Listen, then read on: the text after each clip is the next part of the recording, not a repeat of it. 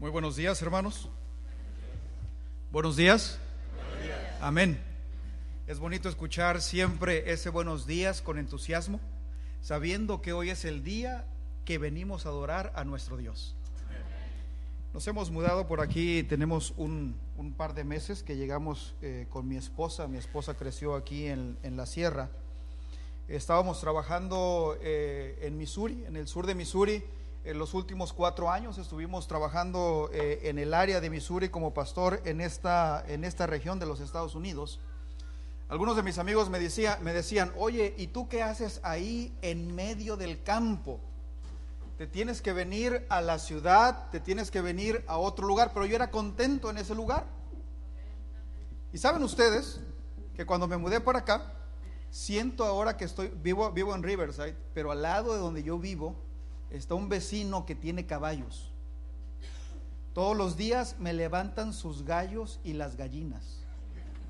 Todos los días en la mañana mi niña empieza levantándose y dice, papá, caballo. Y se va a asomar a la ventana porque vivimos en un segundo piso y ve al caballo que siempre está ahí. Ahora me siento más que estoy en el campo que cuando estaba viviendo en Missouri, pues tengo un vecino que tiene estos animalitos en su casa. Y agradezco la invitación a los ancianos de esta iglesia para darme la oportunidad de venir con ustedes a compartir la palabra de nuestro Dios. Muchas gracias por esa invitación. Como ustedes habían escuchado, mi tío Tomás, ustedes lo conocen muy bien. Él comenzó a colportar con mi padre. ¿Hace cuánto tiempo, tío? Hace 34 años. Comenzaron una carrera donde fueron llamados por nuestro Dios a servir como ministros de la página empresa. Y todavía por ahí, cuando encuentro gente de Veracruz, cuando encuentro otra gente de Tamaulipas, por ahí me escuchan mi nombre y me dicen, oye, pero que tú no eres sobrino, a ver, déjame recordarme cómo se llama. Yo les digo, Tomás Omaña. Exactamente, no es tu tío, no es familiar tuyo, él es mi tío. Él es de mi familia y me siento contento porque los seres humanos, como seres humanos, somos, crecemos y nos desarrollamos y somos lo que llegamos a ser por la gente que nos rodea. De la gente que conocemos, siempre tomamos un poco para nuestra vida y nos llega una influencia y nos empezamos también a comportar como la gente con la que nos estamos, ¿qué cosa? Con la gente que nos estamos rodeando. Por eso las Sagradas Escrituras nos dicen que nosotros somos lo que contemplamos. Si nosotros contemplamos a Cristo Jesús, déjame decirte que vamos a irradiar el carácter de nuestro Señor Jesucristo. Y quiero darle las gracias a mi tío, porque de una manera indirecta o directa ha influenciado en mi vida. Ver a estos hombres que por tantos años han estado sirviendo a la iglesia y se han mantenido firmes al servicio de nuestro Dios. Intenté colportar, pero no se me dio. Para colportar hay que tener fuerza, hay que tener valor, hay que tener arrogancia para mantenerse firme en el trabajo. Y yo recuerdo que cuando estaba colportando, cuando estaba estudiando en la Universidad de Montemorelos y salí un verano a colportar en 1997, fui a colportar a la parte de Baja California, a la mitad de la Baja California, en Guerrero Negro, un lugar ahí donde se encuentra la salinera más grande del mundo. Uno ve llegar los barcos que vienen de Asia, que vienen de diferentes países, porque vienen a cargar la sal. Y uno se da cuenta ahí que la sal, cuando todavía no la han procesado, nosotros la conocemos como...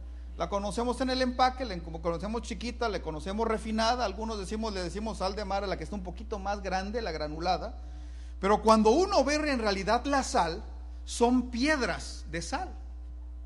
Son unas bolas de sal. Y cuando tú te das cuenta y estás en la salinera más grande del mundo, te das cuenta que son montañas y montañas de sal. Yo recuerdo cuando estábamos en ese lugar, las podíamos ver y se me vino a la mente y empecé a preguntarme, con esta montaña de sal que está aquí, ¿cuántos platos se pudieran sazonar? ¿Cuántos platos en las mesas que no tienen sabor se le puede dar sabor en este momento? Cuando nosotros cuando yo me estaba viendo en ese momento todo lo que había de sal, yo me recordé lo que nuestro Señor Jesucristo nos hablaba en el libro de San Mateo capítulo 15, versículo 13. ¿Alguien recuerda qué nos dijo nuestro Señor? Vosotros sois ¿qué cosa? Vosotros sois la sal de ¿dónde? Vosotros sois la sal de esta tierra. Ustedes son quien le va a dar sabor a este mundo. Ustedes son quien tienen que llevar a las demás personas y mostrarle el sabor de Cristo Jesús. Decimos amén, mis hermanos. ¿Tú te imaginas cómo podría ser que esta iglesia, en esta mañana, todos realmente fuéramos la sal de esta tierra? ¿Te imaginas cuántas familias pudiéramos impactar en nuestra comunidad? ¿Te imaginas cuántas personas habrían conocido ya a Cristo Jesús si realmente nosotros transmitiéramos ese sabor del Evangelio? Nuestro Señor Jesucristo nos hace un llamado y nos dice: ¿ustedes son qué cosa? Ustedes son la sal de la tierra. Mi hermano, dale sabor a la persona que está alrededor de ti.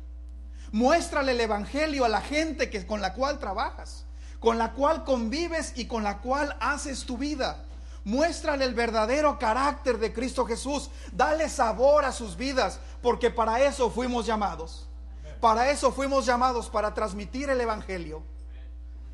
Es interesante ver que cuando nuestro Señor Jesucristo le hablaba en aquellos tiempos a las personas, y cuando Él predicaba en aquellos tiempos a toda esta gente, nuestro Señor Jesucristo no predicaba sermones teológicos con algunas palabras que la gente no entendía. Ahora, por lo regular, escuchamos un montón de sermones que a veces nos quedamos pensando, bueno, ¿y qué palabras son esas que ni siquiera tengo idea de qué es lo que me están hablando? ¿Sabes qué? Nuestro Señor Jesucristo le hablaba para que la gente sencilla entendiera. Nuestro Señor Jesucristo hablaba un mensaje sencillo para que la gente pudiera captar la esencia del Evangelio. Nuestro Señor Jesucristo, cuando Él hablaba, hablaba para que el herrero entendiera, hablaba para que los pastores de ovejas entendieran, hablaba comúnmente como la gente habla en el mercado, en la plaza, como comúnmente la gente habla en su propia casa. Jesucristo hablaba de corazón a corazón, y de esa manera impartía el Evangelio. El Evangelio no es un libro, el Evangelio es una forma de vivir y de reflejar el carácter de Cristo Jesús. ¿Y sabes qué? Nuestro Señor Jesucristo hablaba por medio de ¿qué cosa? Por medio de parábolas, por medio de historias, por medio de historias que la gente pudiese comprender y llegar a una profundidad de lo que realmente Él estaba contando. Y a veces nosotros, cuando escuchamos o cuando leemos las parábolas de nuestro Señor Jesucristo, yo he escuchado por ahí algunos hermanos que dicen: oh, esa ya me la sé, esa es sencilla. Yo ya me sé absolutamente todas las parábolas del Señor, me las conozco completamente. Sé su significado, sé lo que quieren decir y sé hasta cómo aplicarlas. Pero ¿sabes qué? Muchas veces, hermano, nos hace falta experimentarlas y vivirlas. Porque la salvación no consta solamente del conocimiento. La salvación consta de una relación con nuestro Señor Jesucristo. La salvación consta de caminar diariamente con nuestro Padre Celestial.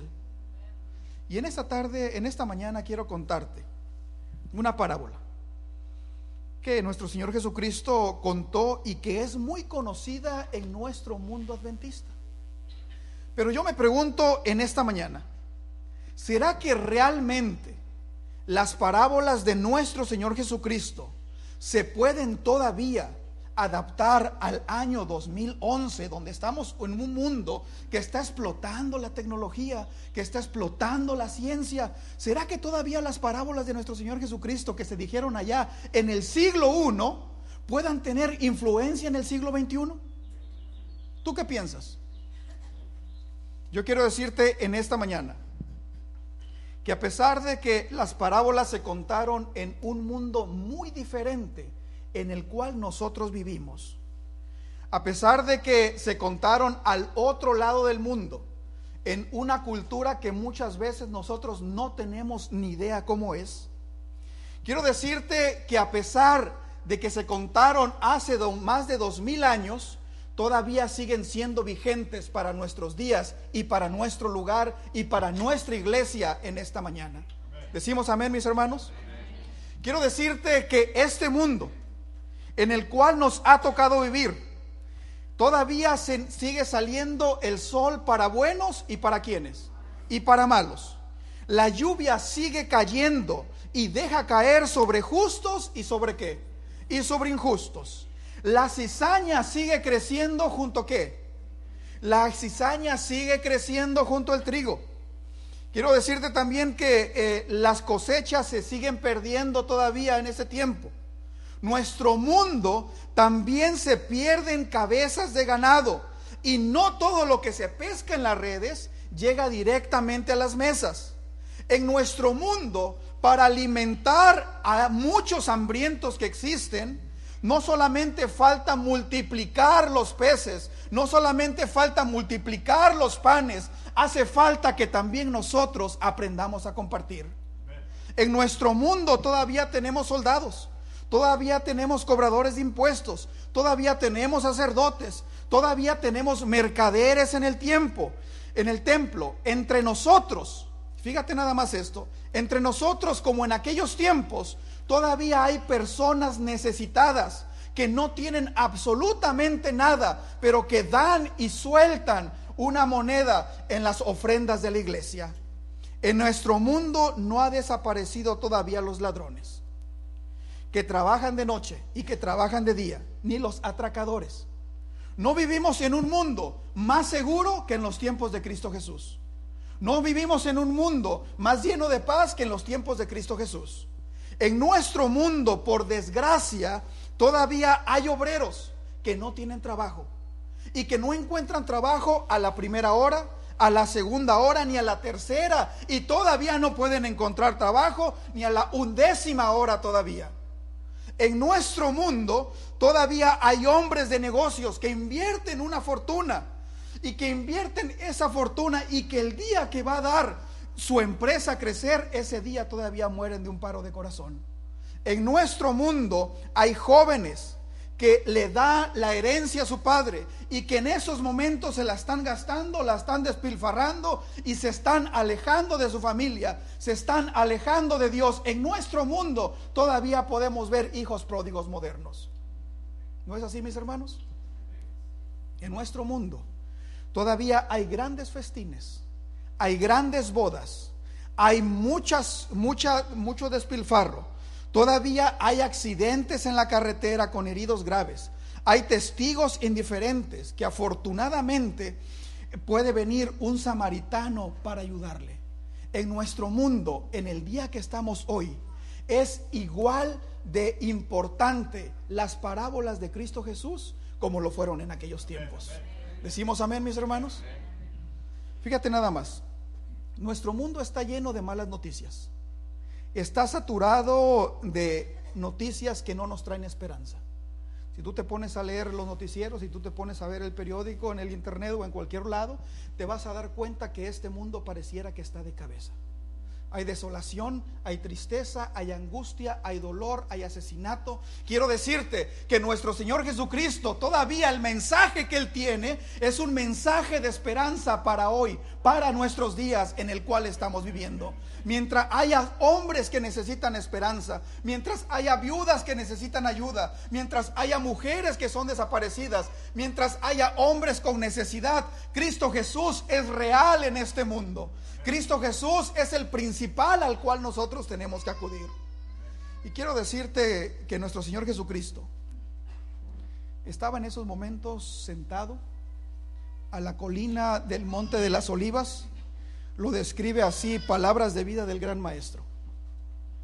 Estaba sentado con sus discípulos y los discípulos estaban platicando y estaban hablando acerca del reino de los cielos. Y entonces uno de ellos le preguntaron y le dijeron: Señor, ¿cómo es que es el reino de los cielos? Enséñanos qué es lo que quieres decir con el reino de los cielos. Entonces nuestro Señor Jesucristo les contó la penúltima parábola a sus discípulos. En esos momentos, cuando estaban en el Monte de los Olivos, en esa colina, el espíritu de profecía nos dice que había una casa allá al final, allá abajo. La penumbra de la noche estaba comenzando a llegar. De este lado las estrellas estaban comenzando a salir.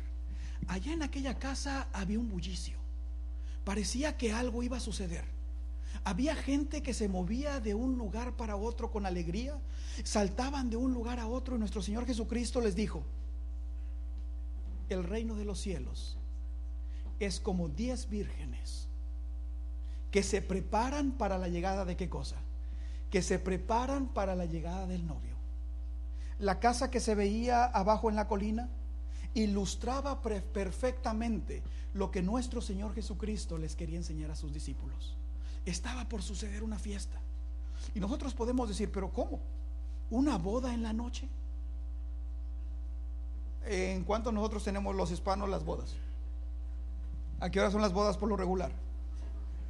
Al mediodía, muchas veces los domingos, y a las 12, ¿verdad? Es una costumbre una costumbre popular, que mucha gente lo celebra de esta manera, el domingo y a las 12 del día, porque venimos de una cultura popular que a la misa de 12 era cuando por lo regular se tenían las bodas. Nosotros muchas veces seguimos con esa costumbre, algunos lo tienen por la tarde, pero quiero decirte que en el oriente es diferente. Aunque no hay establecido una hora exacta para las bodas, por lo regular siempre eran por la tarde y por la noche. ¿Cómo se llevaba a cabo? El hombre, el novio, estaba en su casa. Entonces tenía que salir a la casa de ¿dónde? Tenía que salir a la casa de la novia. Iba por la casa de la novia. Y déjame decirte que en la casa de la novia se llevaba, podríamos decirlo de esta manera, un trueque. Había un cambio ahí. A veces los novios se tardaban más, a veces se tardaban menos, porque el padre tenía que negociar con el novio el dote que le iban a dar. ¿Por quién? Por la hija. Y no era que la estuviesen vendiendo, pero si el padre apreciaba mucho a su hija, tenía que luchar más, y se volvió un momento de negociación, porque entonces si el padre no decía nada, que se llevaran a la hija así como así, entonces la gente pensaba, lo que estaba esperando es ¿qué cosa? Lo que estaba esperando es que alguien ya se la llevara, porque ni siquiera regateó, ni siquiera peleó. Entonces el novio también negociaba con el padre, y era un orgullo para el novio decir, estuve todavía 3 horas platicando y peleando con el papá, me pedía más vacas, me pedía más ganado, me pedía más cosas, fíjate todo lo que tuve que hacer. Y el hombre, ¿qué era lo que hacía? Se levantaba el cuello, porque era algo formidable, que le costó trabajo encontrar y traerse ¿qué cosa? Y traer a la novia. Por eso muchas veces nosotros decimos, bueno, ¿cómo es que se tardó el novio? Conocemos muy bien la historia nosotros, la parábola. ¿Por qué es que se tardó el novio? Posiblemente estaba ¿qué cosa? Estaba negociando. Ahora bien, cuando nosotros vemos, esta historia la conocemos muy bien, que la encontramos en San Mateo 25, del versículo 1, San Mateo 25, del 1 al 13, ahí la podemos ir siguiendo. San Mateo 25, capítulo 1, versículo 1, perdón. Del 1 al 13. Muy bien. Fíjate entonces, en esos momentos que mucha gente se pregunta y se dice, bueno, ¿por qué está tardándose tanto el novio? ¿Cómo es que no llega completamente? Vamos rápidamente a ver a las muchachas.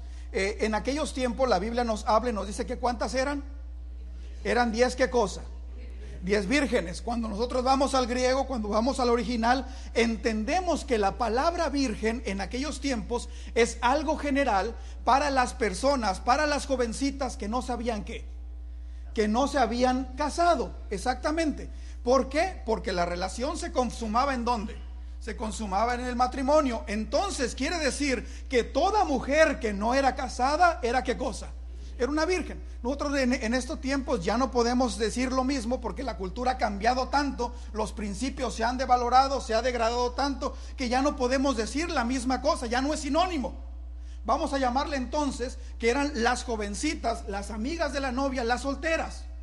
Estaban esperando en esos momentos. La Biblia nos habla y nos cuenta, nos dice que ¿cuántas eras dijimos?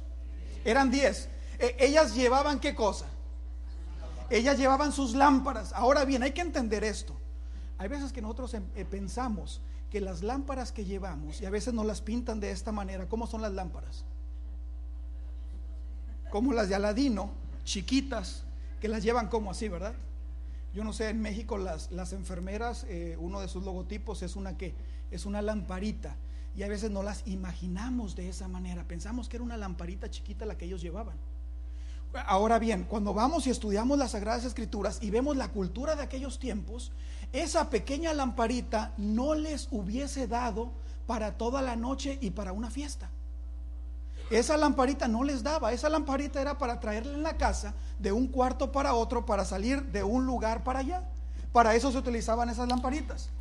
La cultura hebrea nos dice que había, y se asemeja más con una antorcha que nosotros conocemos. Imagínate nada más, necesitaba una antorcha, y las antorchas no eran tan pequeñas, esas eran las lámparas de calle, eran unas lámparas grandes, eran una antorcha que las muchachas llevaban. Imagínate tú en esos momentos, las muchachas se estaban preparando, se estaban alegrando porque iban a ir a una ¿qué? Iba a ir a una boda, iban a ir a una fiesta, era el momento que tenían que ir arregladas, era el momento que iban a disfrutar, era el momento que iban a estar llenas de felicidad. Se empeñaban en arreglarse, se empeñaban en ir todas muy bonitas. Entonces unas, ¿qué fue lo que dijeron? No, hombre, mira la lamparota que nos teníamos que llevar, está muy grande. Yo no me voy a llevar ¿qué cosa? Yo no me voy a llevar el aceite, apenas puedo con ¿qué?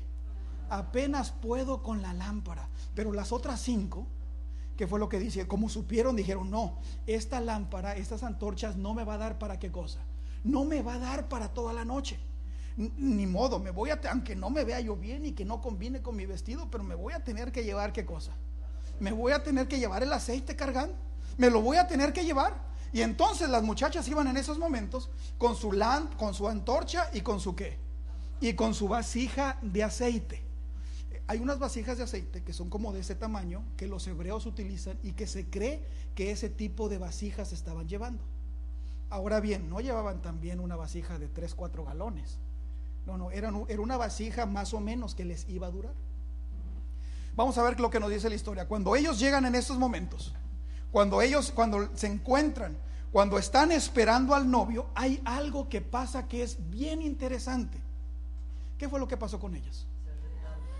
Empezaron a platicar, empezaron a hablar, se empezaban a contar cosas, y llegó el momento que empezaron a cabecear, empezaron a decaer un poquito por la tardanza de ¿qué cosa? Por la tardanza del novio. ¿Qué era lo que estaba haciendo posiblemente el novio, dijimos? Posiblemente el novio estaba negociando, pero había una tardanza inminente. Por lo regular, las bodas no se hacían tan largas y no se daban a la medianoche,